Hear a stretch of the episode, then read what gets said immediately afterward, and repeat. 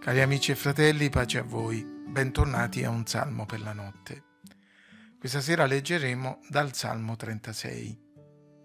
O Signore, la tua benevolenza giunge fino al cielo, la tua fedeltà fino alle nuvole. La tua giustizia si innalza come le montagne più alte, i tuoi giudizi sono profondi come il grande oceano. O Signore, tu soccorri uomini e bestie. Oh Dio, com'è preziosa la tua benevolenza. Perciò i figli degli uomini cercano rifugio all'ombra delle tue ali. Si saziano dell'abbondanza della tua casa e tu li disseti al torrente delle tue delizie, poiché in te è la fonte della vita e per la tua luce noi vediamo la luce. Il salmo inizia con la descrizione dell'Empio. L'iniquità parla all'Empio nell'intimo del suo cuore. Non c'è timore di Dio davanti agli occhi suoi. Essa lo illude che la sua impietà non sarà scoperta né presa in odio. Le parole della sua bocca sono iniquità e inganno. Egli rifiuta di essere giudizioso e di fare il bene. Medita iniquità sul suo letto. Si tiene nella via che non è buona. Non odia il male è una descrizione che rende in maniera efficace i pensieri, i sentimenti, i progetti, le parole e le azioni degli empi. Nella parte conclusiva del Salmo il tema dell'empietà viene ripreso con la preghiera di Davide perché Dio lo preservi, non mi raggiunga il piede dei superbi, la mano degli empi non mi metta in fuga. Infine, il Salmo termina con la descrizione della rovina e del giudizio dell'empio. Ecco, quelli che fanno il male sono caduti, sono atterrati e non possono risorgere.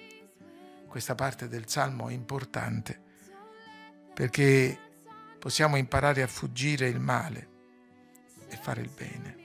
La parte centrale del Salmo però, quella che abbiamo letto all'inizio, descrive la benevolenza, la giustizia e la fedeltà di Dio e poi ne celebra la graziosa cura verso quelli che lo temono, con delle bellissime figure.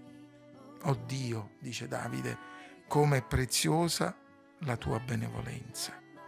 È difficile rendere il termine benevolenza con una sola parola, perché porta con sé anche il concetto di fedeltà, di bontà, di amore, di compassione, di lealtà, di tenerezza.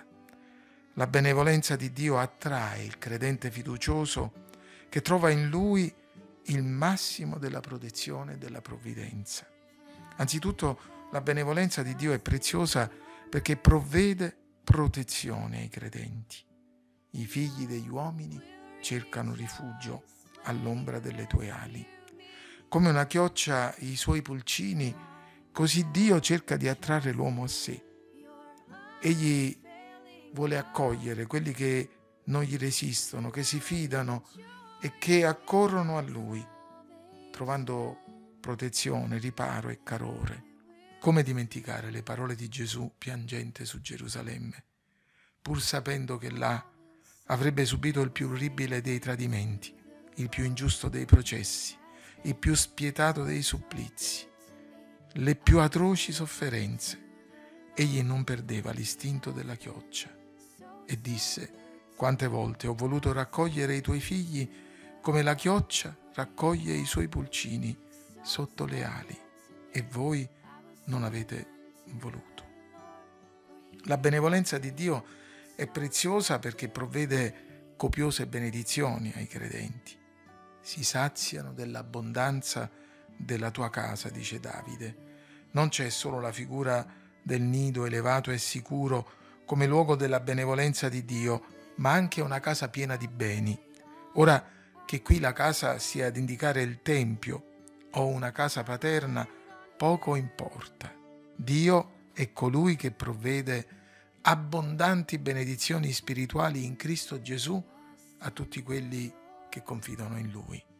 Dio ci aiuti ad essergli grati per il perdono dei peccati e la redenzione mediante il sangue di Gesù e ad apprezzare tutte le ricchezze della sua grazia che egli ha provveduto sempre per mezzo di quel prezioso, unico, irripetibile e perfetto sacrificio. La benevolenza di Dio, infine, è preziosa perché provvede soddisfazione e appagamento a quelli che cercano Dio.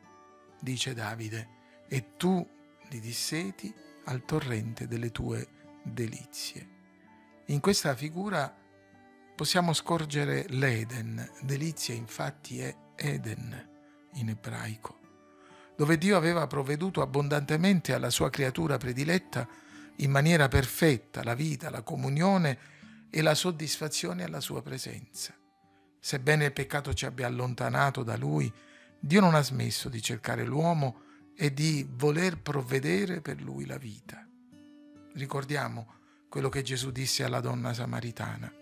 Chiunque beve di quest'acqua avrà sete di nuovo, ma chi beve dell'acqua che io gli darò non avrà mai più sete. E quello che disse durante la festa dei tabernacoli, se qualcuno ha sete venga a me e beva, chi creda in me, fiumi d'acqua viva sgorgeranno dal suo seno. Carissimi amici, ci rendiamo conto di quanto è straordinaria la benevolenza di Dio? Se lo era per Davide, quanto più lo è per noi, che abbiamo visto molto di più di quello che vide Davide. In Dio e in Cristo Gesù, all'ombra delle sue ali troviamo calore, protezione e sicurezza.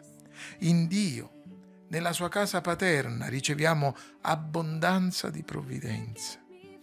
In Dio, presso i rivi della sua grazia, che sgorgarono dal Calvario e non si sono mai più fermati, abbiamo completo appagamento. Sia ringraziato Gesù per il suo prezioso dono, perché per mezzo del suo amorevole sacrificio e della sua risurrezione portentosa, oggi abbiamo un ricco tesoro di benedizioni Signore, fa giungere la tua benevolenza a quelli che ti conoscono e la tua giustizia ai retti di cuore.